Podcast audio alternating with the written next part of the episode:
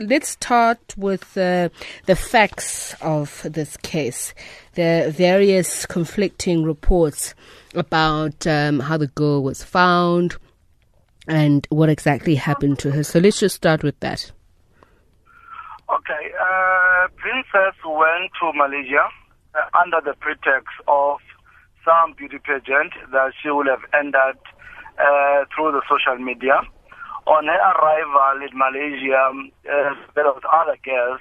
Then they were initially told that the beauty pageant was cancelled, and only to discover later that there was never really a beauty pageant uh, to start with. Her panicking, she called uh, a friend back home uh, in Free State, and then the friend, I think, uh, obviously tried to check it, different people up until uh, he got hold of uh, Minister Mbalula's um, uh, phone and called and called Mr. Minister Mbalula, uh, who actually ultimately conducted both the Hawks as well as Interpol uh, South Africa. Basically, then the ball started to roll from there, where then they obviously conducted the Malaysian police, and the Malaysian police went to the said hotel and actually rescued uh, 14 girls who were coming from other different countries also and then Princess was then taken to the embassy and ultimately came back home uh, yesterday. Mm. And, and is this somebody who is known to the minister, the victim? No, not at all. Not at all.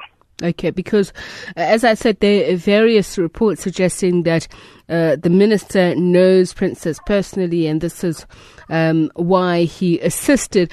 How did he get involved in terms of beyond what you've just told us? did he himself use his personal funds to extract her from Malaysia? Yes, he did because uh, we felt that I think it might be quite uh, take a longer period to really go through the normal process. Then he actually then opted to go through that direction to basically obviously purchase the ticket so that we can get her back home uh, sound and safe. Mm. So, what did she tell you about the facts of um, uh, the you know, the Facebook page and the process thereafter, and when did she realize that uh, this was not a legitimate post? No, that is a discussion that she had, uh, obviously, through the statement with the police. When she arrived uh, back home, she received counseling, and soon after the counseling, then the police took uh, the statement, which are not necessarily at liberty at this time to basically share it. Uh, but generally, that, that legal process did actually take place. Mm-hmm. But is there any information that you can share with our listeners uh, so that they may not fall victim to the same thing? Well, basically, it's what the minister will have said yesterday that we need to verify and double check some of these advertisements. They might not uh, be what they seem to be.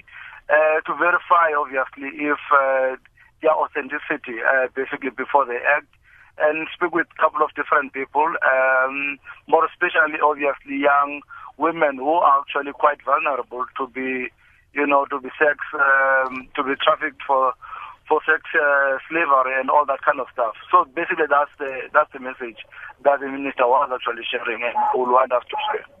Okay. And just in terms of human trafficking in South Africa as a whole, we know that it's a serious problem, but what is the South African Police Service doing at the moment in order to nip it in the bud?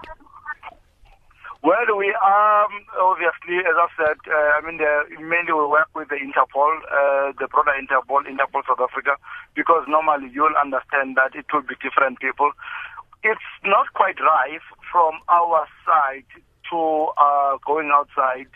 The stats are not that much. I mean, uh, although obviously one is too many, uh, but they're not rife as much. They, we've got a problem of people who are actually human trafficked to South Africa when then they'll be used in different brothels, uh, you know, as um, as I've said, as sex slaves. But from South African women, although it's happening, it's not extremely uh, rife. Uh, I mean, the highest figure I think it would have been on the financials of 2015, 2017, which were about 11 cases uh, mainly that were reported. Uh, so the figures are not that extreme, but obviously, as, as we have said, any South African that is under that stress ought to be assisted by the South African authorities. Thank you so much for speaking to us. Uh, for your Vuyo Mhaga is spokesperson for the police ministry.